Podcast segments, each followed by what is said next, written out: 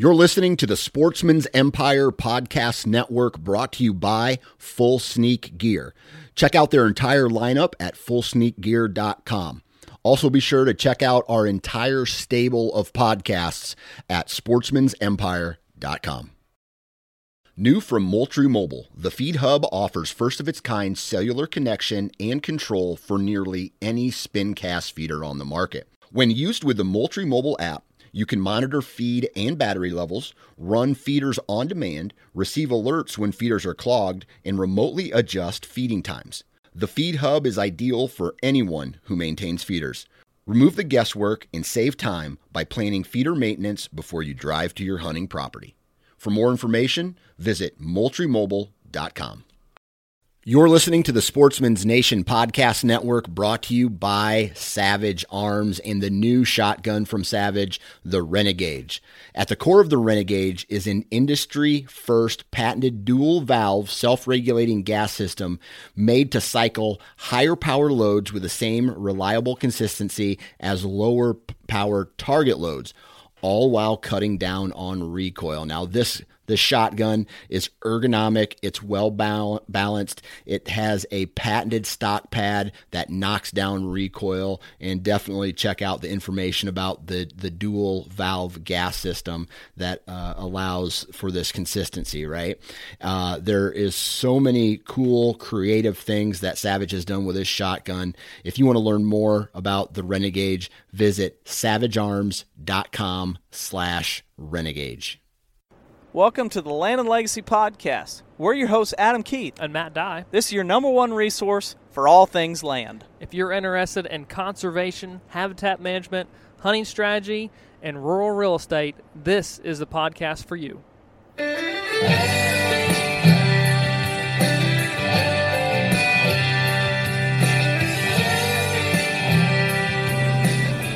All right, guys, before we kick off this week's podcast, just want to chat with you guys for a second about virtual property evaluations. VPE is what we call them through Land and Legacy. Guys, this is an awesome opportunity for you to interact with Adam or myself directly through this property evaluation. We do it through teleconferencing. We're looking at maps. We're looking at um, trail camera information. We're looking at on site photographs, aerial photographs of the property to help you and guide you through some of the toughest questions um, when it comes to managing a property, looking at plant communities and timber stand improvement, food plot techniques. This is an opportunity to get with us, spend time with us online virtually and get some quality information to help guide you on your property. This doesn't replace an on site consultation, however, it's still a good way to get solid information and allow you guys to move the needle on conservation and habitat improvements. Hope you guys check out virtual property evaluations. Click on the consultation tab at www.landandlegacy.tv and reach out to us. We would love to help you guys out. Now sit back and enjoy this week's podcast. All right, Kip, are you there?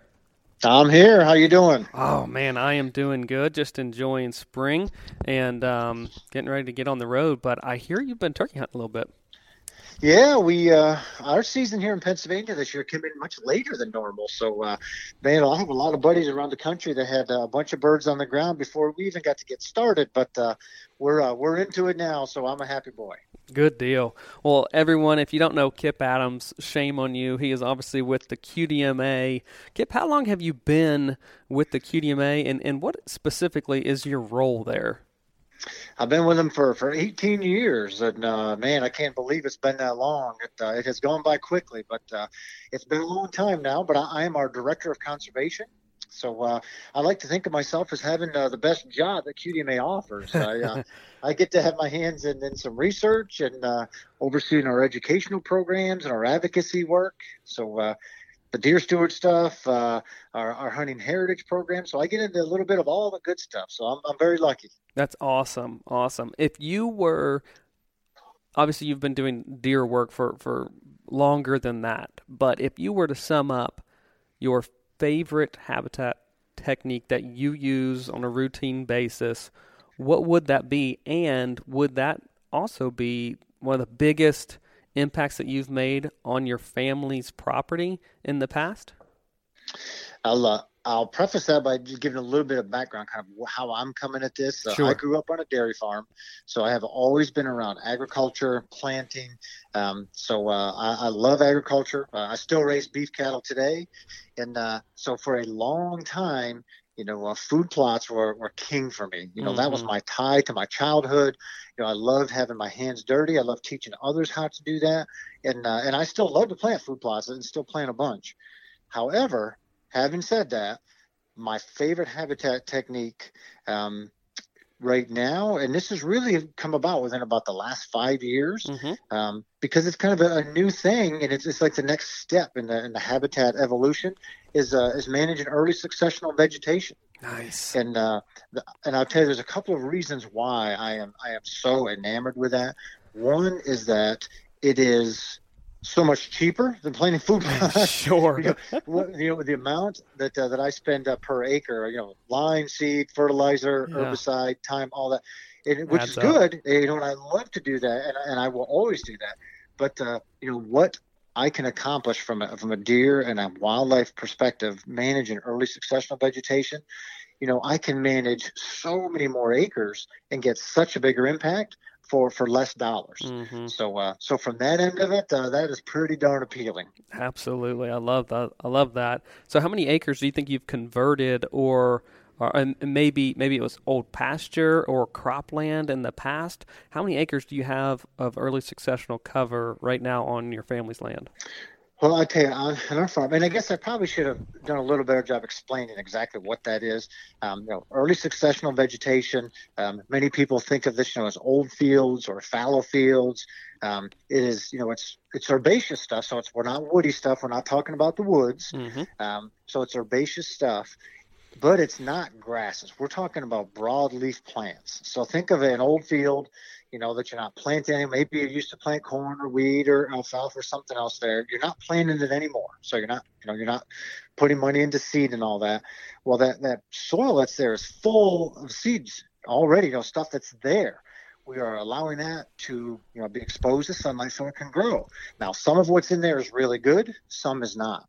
And in the simplest sense, any of the grasses that want to come out of there, I'm going to kill. You know, from mm-hmm. a, from a cow end, sure I can have some grass, but from a deer end, if I kill those grasses and keep encouraging more broadleaf weeds, more broadleaf uh, herbaceous stuff, some people call them weeds, um, herbaceous plants, or whatever. The broadleaf stuff tends to be very good from a, a forage end for deer, um, and very good from cover. So that's when we're talking about early successional vegetation. Many people vision, you know, like an old field, but I am specifically getting rid of the grasses and mm-hmm. encouraging those broadleaf plants. Absolutely. So I love that. Now I have uh, on our farm, we have within the last five years, we have converted almost 40 acres of stuff that either used to be food plots or cattle pastures into early successional vegetation specifically for those benefits of food and cover for deer. And then ultimately, uh, our hunting is so much better because we have opportunities to hunt those areas as well. Absolutely. Wow, you're kind of you're kind of hitting like every kind of let's say point that essentially like someone a progression that someone may be able to go through after they hear this podcast. It was very heavy food plot focused and then a transition maybe into easier management and management of just naturally occurring plant communities that are forb heavy so we get the benefit of those. So obviously today if you're listening the title of this podcast is do soybeans really grow antlers and you're you're transitioning super well into okay Kip you know the white-tailed deer inside and out. We know that forbs are super beneficial. We know that crude protein levels of soybeans are 28, 30%. But all of that being said, is we, we really want to break down today how much of an impact do, does that soybean that you plant really go into the production of antlers and then compare that side by side to naturally occurring plant communities like you're trying to encourage on your farm through early successional um, cover and what essentially that type of management, let's say, does and impacts antler growth specifically. So, kind of walk us through, if you will, the physiology of antler development and then how we we've talked about a lot on the podcast so people are familiar should be familiar with you know the the late winter stress period and the importance of improving body condition and overall health leading into the spring. But but kind of let's pick it up there and then go into that antler development process. All right um, for clarification again, I'm a big fan of soybeans. Yes. I like soybeans. There's probably nothing that deer like to eat more than soybeans. Um, I plant soybeans all the time. Guilty. I love them. Absolutely. I like them. So uh, extremely, extremely good for deer. Um, here's how that all fits in together, though. And uh, you know, historically, um, I use myself as an example. You know, I planted a lot of food plots, and uh, deer used them, turkeys used them. You know, there's a lot of things they use them. So and then I realized, you know what? You know, from a hunting end, I can make deer want to use these more if I didn't plant all the way to the edges mm-hmm. and I let the edge kind of grow up into some thick cover. And uh, so to have mostly food, a little bit of cover. And that started working good. I, I like that a lot. Well, then I started realizing, you know what? It has kind of evolved into rather than having pan to have a whole field of food and a little bit of cover on the edge, what if I reversed it and I had a whole field of cover with a fire break around the edge mm-hmm. that, that, I could manage it with, and then just plant the fire break. I could save myself a lot of money. And then, anyway, that was kind of the next step. I realized, ooh, this is even better than food. So uh, that was kind of my progression down this path. Now, one of the things then that leads into this, we start realizing is everybody who plants something, you know, wants to, to hunt over it, or we're taking care of deer and other wildlife, and, and that's a good thing. You know, we should be good stewards of, the, of our the resources. Well, if you start looking at, you know, the physiology of deer and you know their their nutritional needs during the course of the year, uh, we think when do deer start growing antlers? Mm-hmm. And because most people think from a food end, all right, I got to make sure the bucks get all the nutrition they get. So you know they start growing antlers, you know, in certainly in April. In some cases, even a little bit sooner, but in most cases, you know, April. So they're grown in April, May, and then by the time we get into summer, you know, they have already achieved a bunch of their antler growth. Now, you know, they grow for somewhere around 150 days during the year, you know, they shed out often depending on where you are. But my part of the world, they almost always shed out around Labor Day weekend, or at least the first ones. Mm-hmm. But that means they have been done growing for almost done growing for a few weeks before that while they're hardening. Yes. Certainly not growing much at all during August. Right. So, uh, right. If you start looking at timing end, you think, man, you know, like even from where I am in north central Pennsylvania, on a good year, you know, I may be able to plant corn the end of April. It's almost always May before I can plant corn. Sure. Which means, you know, we're talking mid May at the earliest before the soil is warm enough for me to plant soybeans. So even if they are up, best case, you know, I might have something for deer to just begin to nibble on, you know, beginning of June. Absolutely. And if we start looking at, okay, what has happened in the deer's world between, you know, March and June, and the answer is a lot. so much. Tremendous amount. yeah. Those, you know, we have missed, you know, the beginning of the antler growth period. Yep. So, which is extremely critical. But even more important than that is for, you know, yeah, antler growing antlers are, are you know, a little costly, but it is far more expensive for a doe to raise a fawn. Mm-hmm. The yes. lactation is way more energetically demanding. Yes. So, from a manager standpoint, we want to have heavy does in the fall. We want to have big bucks in the fall. And it's, you know, it really hit me uh, a few years ago. Like, you know what? Timing wise, even though I am providing really good habitat and all these different things, the most important time period of the year to have your habitat absolutely rocking is coming out of winter. Absolutely. So that springtime is when, you know, that April, certainly beginning of May, you need to have not, you know, soybeans just being planted. And this isn't a knock on soybeans. I still plant soybeans, you know, and they feed deer you know, all summer mm-hmm. and then mm-hmm. into the fall, and I hunt over. That's great, but that is not the answer to raising, you know, a very healthy deer herd. You have to make sure that that habitat is absolutely rocking in the spring. So, uh, and that's where, in many cases, a lot of food plots miss it. Now, yes. that's also one reason that for my food plot end, I have always planted some some cereal grains, winter wheat, winter rye, mm-hmm. so that I have some food plots available in the spring. and then uh, I always plant some brassicas to you know to go as far into the winter as possible. But you know, there's not a lot at that spring time period that I have from a food plot end. And this is where the light really went off, and why I answered your question. What do I like the most habitat wise? That early successional vegetation. Yes. If you look at the timing, that stuff is greening up then, and that is providing extremely high quality food as long as you're managing it well and getting those broadleaves, which is important. But even more important is it is providing that at green up. Yes. It is providing it at the time that deer need it more than any other time of the year. So that is one of the reasons I am so excited about managing early successional vegetation. I think that it's really important to to look at, you know, like like you said, you kind of gone back and backdated some of these you know, important uh, changes and developments just in, in the life of or the, the cycling of bucks and does. But we got to look at like the natural world and, and how plants are working at that time too. These things they're either perennials that we're talking about or they're annual species, and they've they're, the seed has already been planted from last year or it's already has a developed root system. So it's nothing that we have to go physically plant and and put the seed in the ground at the right time cultivate and and and hopefully it will propagate itself.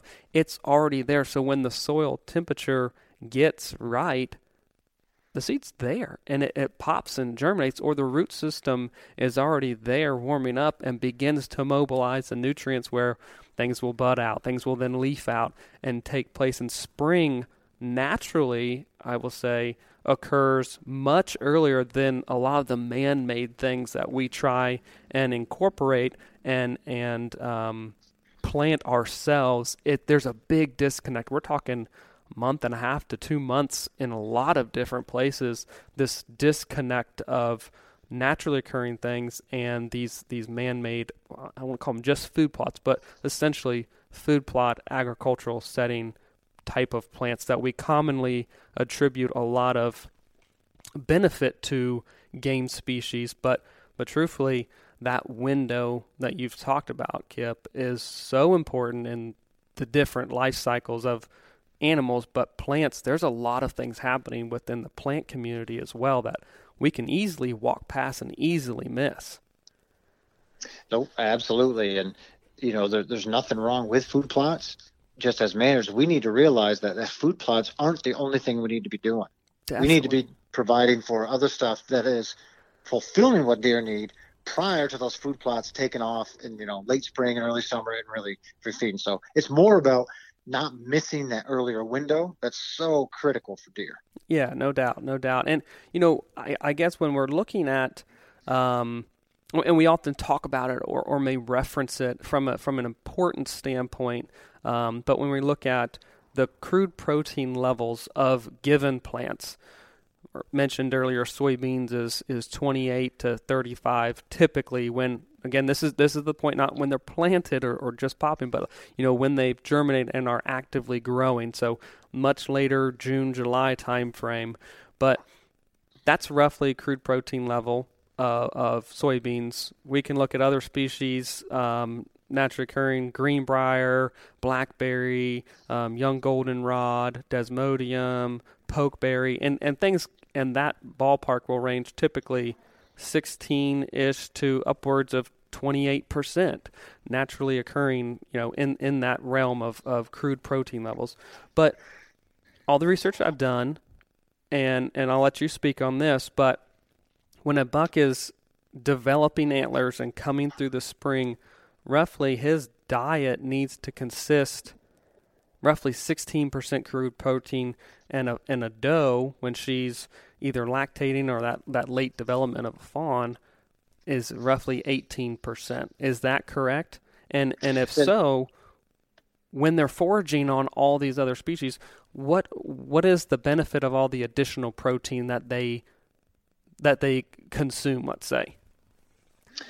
So you are correct with that. And, and seasonal protein needs of, of deer vary, but, mm-hmm. but you're right you know, for the most part.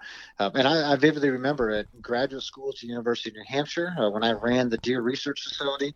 You know, our, our food that they got there was a pelleted ration that was made, and uh, and that was uh, 16% protein. You know, mm-hmm. that they got year round. That was it. So sure. we fed them browse and stuff, but that more than meets everything that they need for full growth. So yes, the cool, good thing about it is, yes, soybeans are much higher. Um, however, there's only so much of that, you know, that the, that deer can use or their body can use. So to say, gosh, are soybeans a lot better than you know pokeweed or or something that is you know 16 or 17 percent? You know, not really. so deer are getting out of that what they need, and you know, there's all different varying amounts of minerals, you know, uh, and protein levels and all those plants. The good thing to know that for the average person who wants to just manage that is, is if you do a good job and get the, a variety of those broadleaf plants there, you are going above and beyond what the deer's protein requirements are. You don't need to know the protein requirements, I mean, the protein amounts for every individual plant. Certainly. Just know that, hey, that type of environment and those plants, you are more than meeting what deer need for that time of year. So uh, that that makes it very simple for me, and I like to simplify things like that. So yeah, you know, you can you can rest assured knowing you you are getting them what they need and then some. I so think that's a very encouraging fact. Yeah, I think it's, it's super encouraging to know that hey, just what what's naturally out there. If I do the right type of management, if I encourage or disturb the ground or have enough sunlight, naturally, what's going to come up is going to be and I don't want sufficient or adequate to seem as if it's like inferior to maybe something that is above and beyond. It's not like bigger is necessarily better in this situation when we're talking about the composition of protein in a diet for white-tailed deer at this time frame. Adequate means, hey, you're doing and it's offering everything that it needs to. Above and beyond is is simply just not necessary and, and, and they're, they're just passing it through their bodies but they're taking what they need and, and that is 100% sufficient so like you said the simple aspect of that is is a lot of reassurance for those who are out there focusing a lot on managing their their native plant communities wherever they may be and and those species that you've talked about that that you're trying to encourage on your property in north central Pennsylvania is a lot of the exact same species that someone in Mississippi may find, someone in Missouri may find, or Iowa, Illinois, Virginia. They're so common across the landscape that although we might be in different latitudes or regions, those plants are essentially still there. Yeah, for, for a large part. You know, what's funny is they have different uh, local common names. You know, uh-huh. some people call them different things, but you're right. A lot of the ones, you know, are across a big expanse of the whitetails range, and you know, I find it very comical. You know, and I learn all the plants that I can, and I think it makes me better as a manager and as a teacher and, and as a hunter. But uh, I, I think it's funny that a lot of the ones that we find there that are just exceptional for deer have, you know, locally, you know, kind of negative names associated with them, yes. like ragweed, yeah. poke weed, jewel uh, weed. Uh-huh. You know, uh-huh. I'll take ragweed, pokeweed, and jewel weed all day long on my oh. property. I would love to be inundated with it. You know, deer love all of those. And, you know, it, it's funny because those that means exactly, you know, when we start with talking about fallow fields and something different, it's a whole different mindset. You know, these are not something that's planted in nice, neat rows and everything looks exactly the same doesn't mean it's bad for deer. It's quite the opposite. It's perfect for deer. Yeah, it's us as hunters and managers that need to recognize, hey, this doesn't need to look like you know a very manicured clover field or a manicured, you know, uh, a non uh, uniform uh, soybean field or something. Mm-hmm. You know, mm-hmm. it's, it's something that's a little different. And uh, as many, there's a lot of times, you know, us or if we have to get over the fact that yeah, it looks weedy. That's a good thing. It's not a bad thing. That's a really, really good thing. I, so, uh, I, I, sometimes it, get encouraged when there's weeds coming up in food plots. Like, well, I didn't have to plant that one, and and you can walk out there in most situations and find that there is browse on those species, despite there being a soybean every single step that they can take. They're still choosing and selecting that type of browse. Yeah, I was in a perfect story that I was in uh, working in Western Kentucky uh, mm-hmm. several mm-hmm. years ago. We're actually we're teaching a, deer steward class, and uh, and a guy had a, a, food plot that he had planted. Actually, it was a mix of corn and soybeans. Yep. And uh, it was uh, he had fenced off to keep deer. It was a very tiny plot in a high density area. It had it fenced off, and uh, even around the outside where some of the, the soybeans had made it. Um, the field was infested with pigweed. Uh-huh, I, I, don't know that. I've ever seen that much pigweed before. Yeah. And uh, with I, you know, my hand on the Bible as we stand here, I swear to God, there was as many pigweed plants browsed as yep. there were soybeans. I swear to God. and, uh, know, the landowner was looking. He's like, "What is wrong? What is, what is this?" And he said, "It looks like pigweed, but it can't be because deer are hammered it." I said, "That's it's exactly pigweed. what it is." Now, I had never seen pigweed eaten as hard as it was at that field, sure. but it was a good testament that hey, you know, soybeans are at the top of their preference list, no doubt. However, they still want a variety. You know, they need that other stuff too, and uh, mm-hmm. so they were making good use of it. So I love it. It really opened his eyes. I love it. You know, and, and uh, there, there's a lot to be said about like the whole food plot marketing side of things, but but deer, uh, you just need to spend time outside in your your woods, your timber, um, or your fields, your old fields, and just look and see what they're selecting in your area and and the timing in which that they're selecting those specific species, because that's your proof. That's what you're working with. Those are the individuals that you're trying to promote and provide the best forage for. It may not be maybe a little bit different situation um, in Iowa than it is in South Carolina, but you need to be looking at your property specifically and what they're choosing to select and forage on. And if you have those species and they're hammering them, that is a thumbs up. Again, it's that reassurance. But Kip, you know, going in going into let's say that June 1, June 15th time frame from an antler development standpoint, on average, what what percentage of antlers have already been developed then at that point? Well, you figure, you know, they essentially are going through April, May, June, and July. Mm-hmm. So, uh, and then, you know, sometimes a little bit of March, and then into August a little bit. So by the time that you get to uh, mid June, you know, you you are at or past the halfway point. Certainly. So uh, now they can certainly they're going to grow. You know, you're going to put on a bunch of inches um, after that, but you are, you know, you're not going to, you know, grow a tremendous amount from that point. So you're past the halfway point, which means, you know, and, and with antlers, you back up one step. You know, the, the secondary mm-hmm. sexual characteristics, which means extra nutrition goes there. The whole body, body growth, body maintenance, recovering from last winter, that all takes precedence. Yes. So that first half of that, not only is that deer trying to grow antlers, you know, it's also trying to regenerate everything at a loss from the last winter. All the more reason to make sure your habitat is rocking then. So, uh, but once you get to that point, that's often then where, okay, we have lots of stuff that's green now. And if it's an agricultural area, you also have some other food available.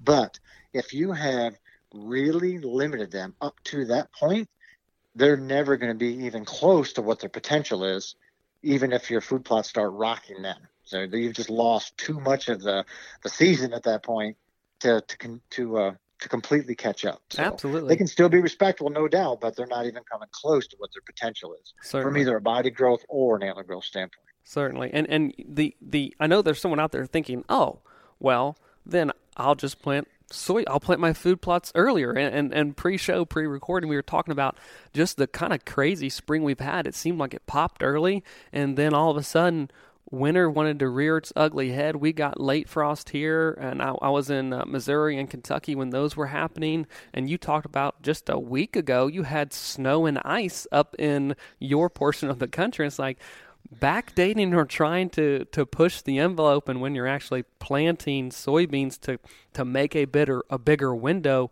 that's not the answer. The risk is way too high for all the resources you're putting into a food plot to be risking planting that early.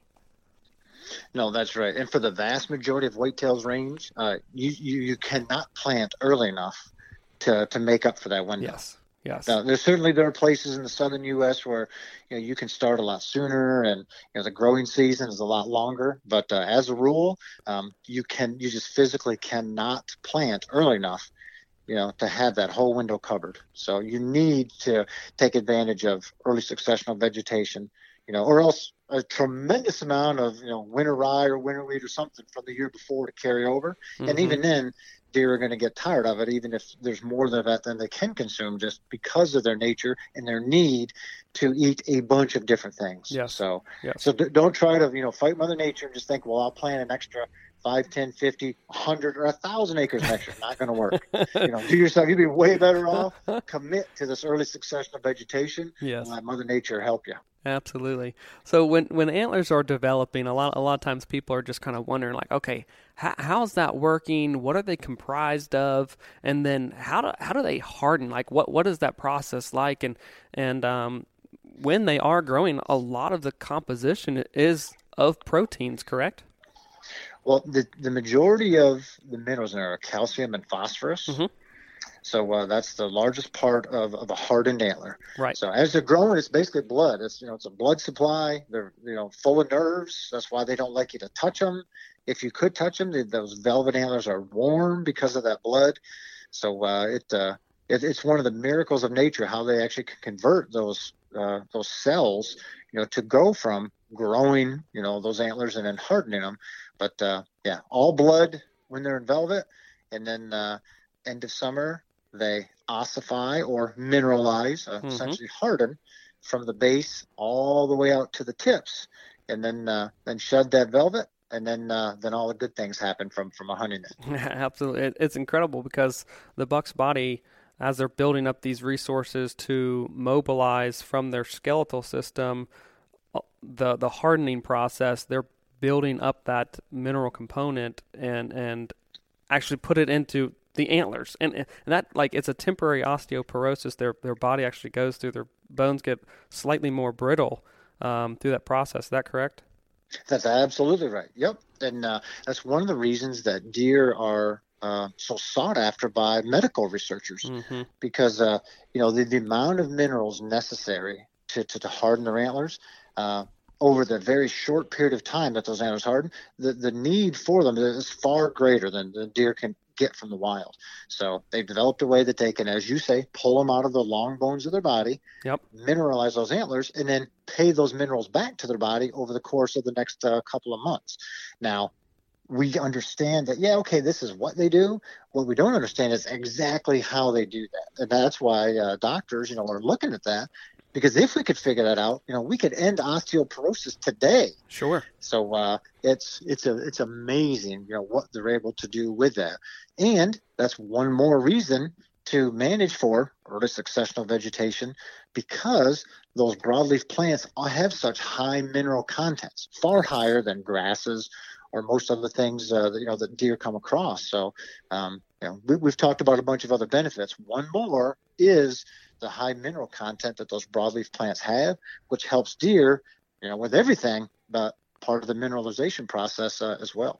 It's it's incredible just how important a forb is, and, and, and a lot of times you're like, it's the broadleaf, it's the thing that sticks you, pokes you, will grow wherever. It's often looked at as a weed, but when when you understand whitetails, you learn to very quickly appreciate forbs that that are growing across the landscape because it just seems like at every turn, at every phase that a whitetail's going through, it plays a role. It plays an important role in the development and the cycling. Um, and, and we haven't even talked about fawns or anything like that. But one thing you were you were mentioning is is the the hardening of antlers and the um, minerals and, and the different minerals that go through there there's been a lot of research and there and, and there's a lot of discussion about adding or supplementing minerals on the landscape through mineral blocks um, or mixes.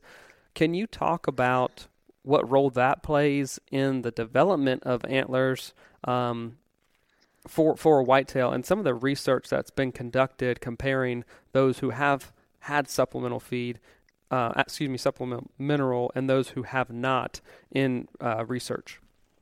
Sure. Uh, there's, you know, it's widely believed across uh, the hunting community, you know, that, that minerals are good for deer and they help deer. And, and it seems so basic and so logical, right? Mhm. We take vitamins.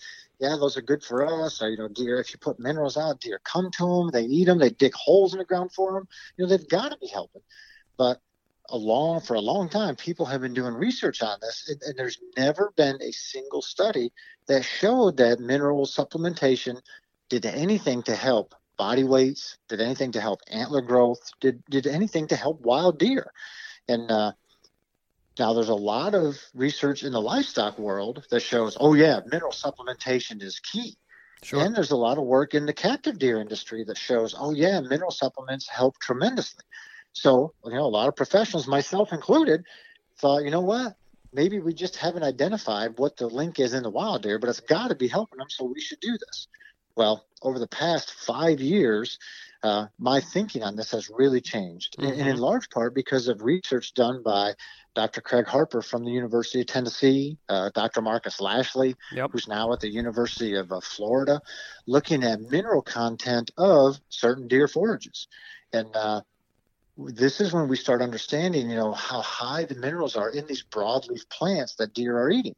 And now, essentially now what we realize, and this all comes together, is because deer eat such a wide variety of plants, because they are so selective on what they want to pick, and free ranging deer have the ability, you know, to, to travel and find these broadleaf plants, it's most likely is that is where they are getting this mineral needs fulfilled and is probably why the the mineral supplementation has never been shown to help them at all because they're meeting all of those needs through the natural vegetation. Now, in cattle, one of the reasons why cattle do show improvements with it is because cows don't eat many forbs. There are some, right. obviously, clover, alfalfa, chicory, but for the most part, cattle eat grasses. And the mineral content of grasses is far less than broadleaf plants. So, and cattle tend to be in pens or, you know, in pastures where they don't have the access to, to forage as freely as deer. So it makes total sense why cows would benefit, and the research shows it. Same with captive deer. They're in a pen, you know, in most parts they're being fed uh, pelleted grain and other things. They don't have the, the freedom to to search out the broadleaf plants, so the mineral supplementation helps them as well. However, with wild deer, since they can select these broadleaf plants, and as more and more people now are making them available to them, I think that's probably why we've never been able to show any benefit. Now, it doesn't mean deer don't like them. You know, you put them out, deer absolutely will. Mm-hmm. I'm a huge fan of camera surveys, and I use minerals, you know, to attract deer to be able to, to survey them each year. Um, it's kind of like your kids at the at the grocery store. You know, they see the candy, they want the candy, and if you give it to them, they eat the heck out of it. Yeah. It doesn't mean they need it. That's exactly like right. That's exactly. So right. I think that's kind of like that with with deer and minerals, and I think that's why we don't see the benefits from a research perspective because you know if we do a good job and we provide those broadleaf plants nature is providing all the minerals that, that deer need and, uh, and then they're really good at finding them and fulfilling their own needs. I think it's it's very comical. I think when we look at the way god created all these intricate processes and when you understand what makes a whitetail tick, the the importance of photo period and the cycling, um, gestation, lactation, antler development, all correlating with spring green up and the forbs and how they that they are concentrate selectors when they're browsing the tips and the ends of these broadleaf plants. Like it is, and this is just whitetails. This isn't talking about the complexity of quail and wild turkey and ruffed grouse and or cattle or bison.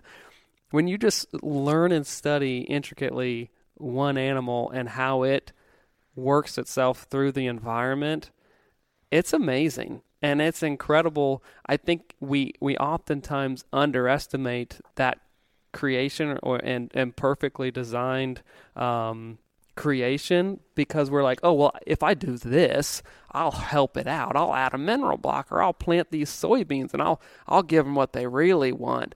And and it's hard to say no that that's not what they really want because they come to a mineral block and they go to soybeans very heavily and feed on them and browse on them and it does benefit them. But what we don't see and what we don't take time I think enough to study is to what if we don't have those? And what if, what if what if we just watch deer do what they naturally do and and rely on managing the native landscape? We could have those same exact experiences but they're just going to look a little bit different. It's it's going to be going out there letting things go fallow or letting nature run its course in an old field situation or taking a chainsaw out and really um, opening up the canopy and running prescribed fire through uh, your woodland. So there's so many, I think it's I think it's honestly observations uh, dictate a lot of um, where we where we put importance in the entire scheme of management for whitetails. How we observe really can skew us based on what you know i guess in comparison to to the facts that you're talking about kip and and just the importance of forbs from not only forage but for the mineral and the functionality of the the body itself. Super critical. Nope, I agree, and uh, I'll throw in one another benefit to those those fields.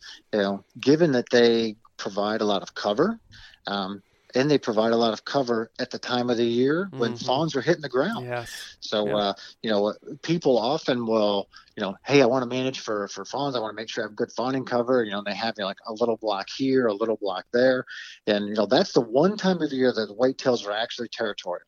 Mm-hmm. Some people think that bucks are, they're not, you know, but does are when they're dropping their fawns. So yeah. if you have some really, really high quality fawning cover, but it's kind of small, it's only going to be used by you know a very small number of does. You know, it's way better to have a bunch of cover that is spread out and allow a lot more does to take advantage of that. And it is so easy to provide good fawning cover from those early successional vegetation fields, those old fields. So uh, that uh, you know, particularly today where people are have a heightened uh, sense of awareness with regard to fawn predation and mm-hmm. you know coyotes and bobcats and bears and all that. So uh, if you want to give fawns a fighting chance, boy, uh, you know, a nice old field or a fallow field.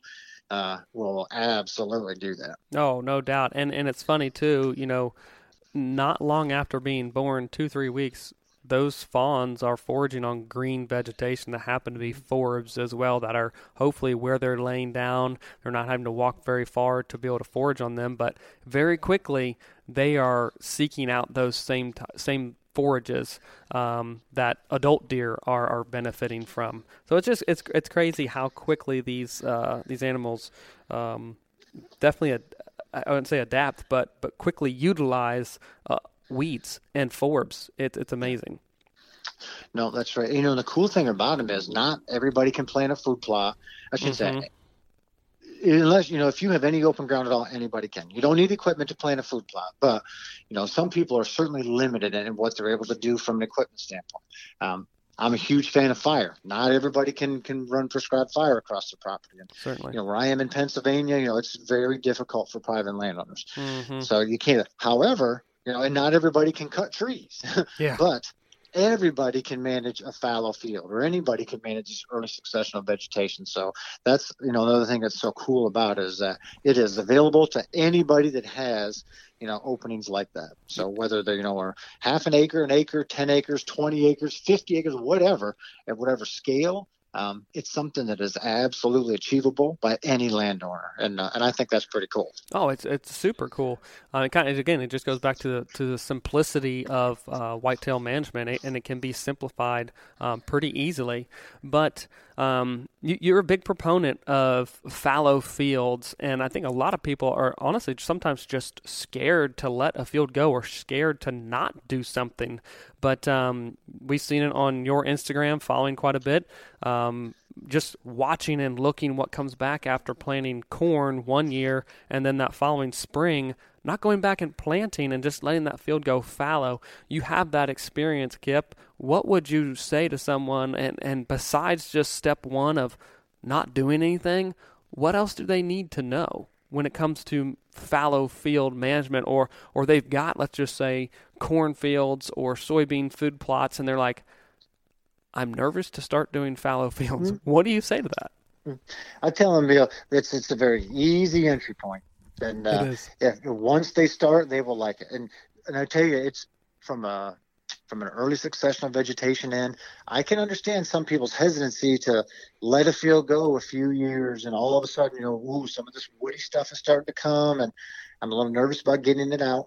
However, a fallow field one year is, is very simple. Yes. You know, you take whatever you know field that you planted in something last year, you know, take just one of them and don't plant it this year the nice thing of that is, is you will immediately see the benefit of the soil, or uh, the seed bank. You know what is there? Some of these native plants coming up. You'll see that you know it's not costing anything this year, so you actually can increase the acres that you you know have in food plots essentially, because you don't have to plant every one every year.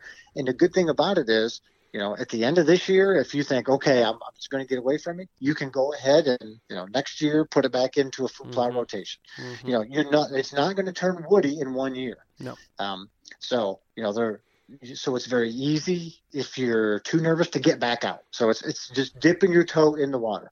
What happens though with almost everybody that does this is they dip their toe in the water and realize, wow, that was way easier for me to manage. That was way cheaper. I'm providing all this great benefit for wildlife. And, uh, you know, now I can spend my additional money or additional time on other habitat projects. So typically what happens is they dip that toe in the first year and they jump in head first the next year. It's not a ease into it a little bit after that first year. It's usually, oh, wow, I totally get it now. And then that often leads to, okay, I'll take the next step and do some of this early successional vegetation management, you know, and let these fields go two or three or four years. Yeah, So absolutely. uh, It- it's, a, it's it- a great entry point. it's it's a great entry point and it's very quick to get that confidence and I and I encourage people who are doing that to certainly continue to observe those fields as you would a food plot so you can see the um, the benefit of those and how wildlife are still correlating and utilizing them on a daily basis and maybe for different things. Maybe you said that food plot always just used to be for a feeding location. Well, maybe now it's offering that adequate cover that deer are choosing to bed in, st- spend more daylight activity because there's adequate cover, not just maybe foot tall um, soybeans or, or 10 inch tall clover. You can drastically change um, the way deer will utilize property and given areas by just letting it go fallow. So, Kip, is there, is there anything else before we wrap up that you, you kind of want to drive home from a point of understanding the role of native vegetation, antler development in comparison to food plots? Uh, I, I do. I'll say one more thing about it, and because you know we've talked a bunch, about you know from the management end and the biology end. Well, that's all great, and I get immersed in it and I love it. But at the end of the day, we haven't talked about the hunting end. Mhm, so, mhm. and I, you know, and I know our camp when we first started converting stuff, we had some camp members that were really like, I don't like this show. I Yeah. like it that you plant that food plot because I'm going to go there and sit, and I don't know about this early success. And uh, it doesn't take long at all, and you realize hunting is really good in these fields. And the reason is once you get that cover there, you know, deer are so much more comfortable moving during daylight hours in those fields. You know, they feel like they're protected and hidden, but uh, they provide tremendous hunting opportunities. It's incredible. And uh, this really came full circle this past season. We had uh, undoubtedly the best food plot on our farm over the years as far as Mhm. killing deer, killing mature bucks, you know, and, and the, the kids at our camp killing uh, anything. And, this, you know, and we are very, very careful with this to not overhunt it because Sure. we know how good it is when you go to this blind. I mean, we just Yeah. know it's just, this is, Automatic. you know, the one spot on the place if you want to kill something and you have the best chance of killing a mature buck, this is where you go. And uh, that happened to be the field right beside that is one that we had converted to early succession of vegetation uh, two years ago. So last year was really the first good hunting season where you know it wasn't because prior to that that this field was a, cool season perennial pasture for Okay. our cattle. Yep. So uh, you know we, we got rid of those cool season grasses and you know and it came back full of ragweed and goldenrod and jewelweed and just all Mm. kinds of. Now there was stuff there we didn't want like horse nettle and Sure. thistles and there was some stuff too. So it wasn't you know it's not all ice cream but it was very good. So anyway, at the end of the last year's hunting season, we killed you know, one deer in that food plot. And we killed numerous deer in the early succession vegetation field beside it. yeah. Because what's happened is deer are out there, you know, moving like crazy. And even though deer are in that food plot before dark, because of how lightly we hunt it, hmm you know, not anywhere near to the extent they're in that field. And it got, you know, it's kind of late in the season. It was funny because we got into the blind with my kids and uh, my nephew. We had there was four or five of us in there the one night, and uh, you know, as we're setting up, my nephew who had not hunted it yet, he had hunted that food plot several years. Sure. Uh, immediately, he's opened up the window to look into the food plot. you know, and my daughter tells me, she's like, Justin, no, no, no, look this way. the action's going to be over said- here, He Hoss. said, "What? You know, back into the field?" And she said, "Trust me." Look, so what it was, they had learned like, you know, we're going to see way more deer out in this early succession of vegetation field, even than we are in this phenomenal food plot. And Oh, uh, I thought, you know what? It just made me smile and think, yeah, my, she gets it. Like she's right. That's oh, absolutely yeah. right. And like I kick myself to think like, why didn't I do this sooner? So I love it. So I think that's kind of the the icing on the cake is, you know, in addition to all of the benefits that it provides to deer and other wildlife, your hunting is even better too. Yeah. So, uh, the, and it just doesn't get any better. That is a true win-win-win situation all the way around. it, it is, and it, and it's like, why is it? Why isn't this like the most talked about thing that we can do? And hopefully, with this podcast, it's encouraging people to uh, absolutely absolutely implement these types of techniques on their property. Um, and one of the other cool things I, th- I think when you're when you're just observing deer, whether they're a target deer or a non-target in a food plot situation, um, you can oftentimes see deer being very vigilant, throwing their head up and looking around and constantly, you know, head on a swivel kind of thing, and ears are turning and peeking and moving in different different ways, catching different sound. They just seem to be more on edge. But when you observe deer moving across an old field situation, Kip, do do you observe deer expressing those same type of um, that same type of alertness or level of alertness, I should say? not anywhere near to the same level. And right. there are certainly times where you can observe that, like you know, if you know, there's a coyote out there or something. Sure. But for the most part, it's such a protective environment for mm-hmm. them. They can escape easily.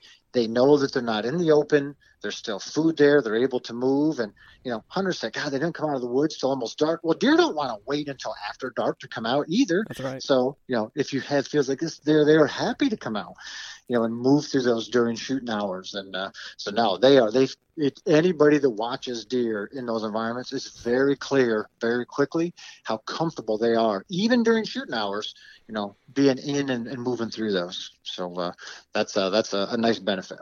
Absolutely. Well, Kip, I think you crushed it. I think you, you hit like all the points as squarely as possible on this this subject, and um, I certainly appreciate your time and coming on today uh, and your experience and, and all that you do with the QDMA. Uh, such a fantastic organization, and encourage everybody who is not currently a member to get your membership to the QDMA. Um, Kip, what are what are some um, cool things that QDMA is doing right now, and uh, we'll wrap up the podcast after that. All right. Well, uh, we always have a, bunch of educational uh, items on the menu, uh, courses, info, etc. That, that we share. Uh, Field to Fork, which mm-hmm. is our adult uh, on or you know onset hunting program where we teach adults how to hunt, is becoming bigger and bigger, and it's having measurable impacts on our, our hunter decline numbers, which is extremely important. So uh, that's uh, I'm, I'm, extremely proud that uh, that we're as heavily involved in that program as we are, which you know has lots of facets: mentoring people, sharing venison, um, just a lot of really good stuff. So uh, something that, uh, as an employee and a, and a life member of QDMA, I, I am very very proud of. Awesome. Well, again, thank you so much for your time and um, wishing you the best with the remainder of turkey season. Hopefully, you and your family and anybody else who comes up and hunts can uh, enjoy some fantastic turkey hunting. And um, thank you again, sir, for your time. Absolutely. Always good to talk to you. And uh, thank you for, for all the good work you guys do. And uh, congratulations again on winning the, uh, the 20- uh, winning the professional Al Brothers Professional Deer Manager of the Year award. So uh, very well done. Uh, I know you guys are pretty humble, and uh, all of your listeners may not realize that, but uh, national award that you guys knocked down. So uh, congratulations for that, and uh, always good talking to you, my friend. Absolutely. Thank you very much, sir.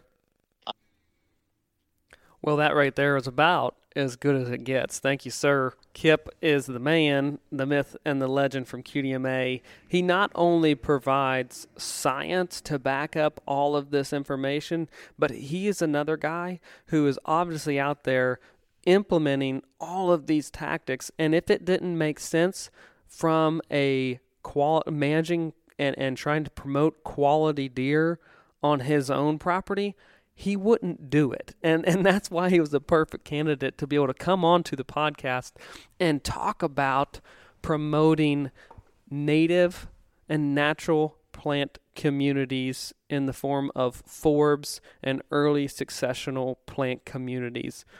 We cannot stress enough the importance that they play. Food plots are fun, guys.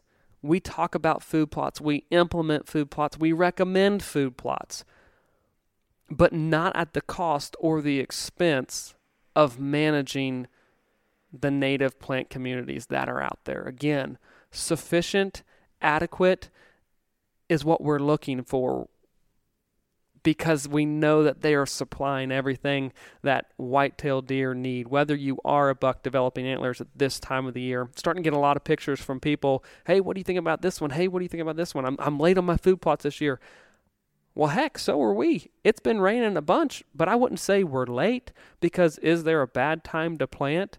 Um, probably not. The conventional planting times, that's just conventional. We got to think outside the box sometimes. And based on the management that's occurred on, on the properties that, that we work and we manage, there's not a, a time and a period in which the food plots are late because the native and the natural plant communities are absolutely getting it right now and doing everything that we need them to for the benefit of the wildlife that are utilizing them and utilizing the property right now. And so there's not like this stress of I've got to get food plots in because truthfully, they're not going to do what you probably think they're going to do. They don't play that role. And if and if you are relying 100% on the food plot planting every single spring to get you or, or to get you and, and the wildlife, let's say, through or in the peak, the most, the best condition they can to grow a larger set of antlers, to grow or um, to, to produce a fawn or to nurse multiple fawns uh, every year, that's, that's, that's the wrong way to look at it. And, and again, here was perfect science to um, illustrate that. So, guys, again, thank you so much for listening to the Land Legacy podcast. You guys um, really, really make our day every single week when, when we're able to drop this podcast and, and get feedback from you all um, regarding the information that is shared. And we love seeing updates from everyone across the country of what they're applying to their property, how they're managing it, um, especially when it falls right in line with um, things that we've talked about or discussed here on the podcast for, for a couple years now. So, guys, keep sending that in. Keep keep that feedback coming. We love it through social media, Facebook, Instagram. You can follow us along at um, YouTube. Subscribe there. We're dropping a lot of videos. Right now, they're kind of heavy on the turkey hunting, but that's not going to uh, be like that forever because we've got a lot of management windows here that we're trying to hit with some good content. So be sure to check those out um, and then just continue to share the podcast with everyone that you guys know. That the message, hopefully, um,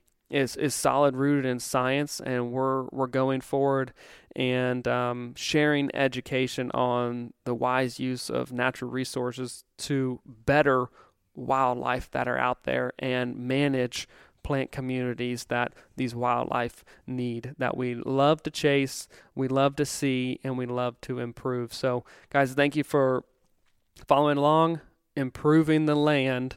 And um, if you do have questions regarding consulting, please go to www.landandlegacy.com TV. Click on the consulting tab, and then there's your entry down below. Plug in your information, and we will be sure to respond to you. Thanks so much for listening. Guys, take care. Have a great week. See you next week.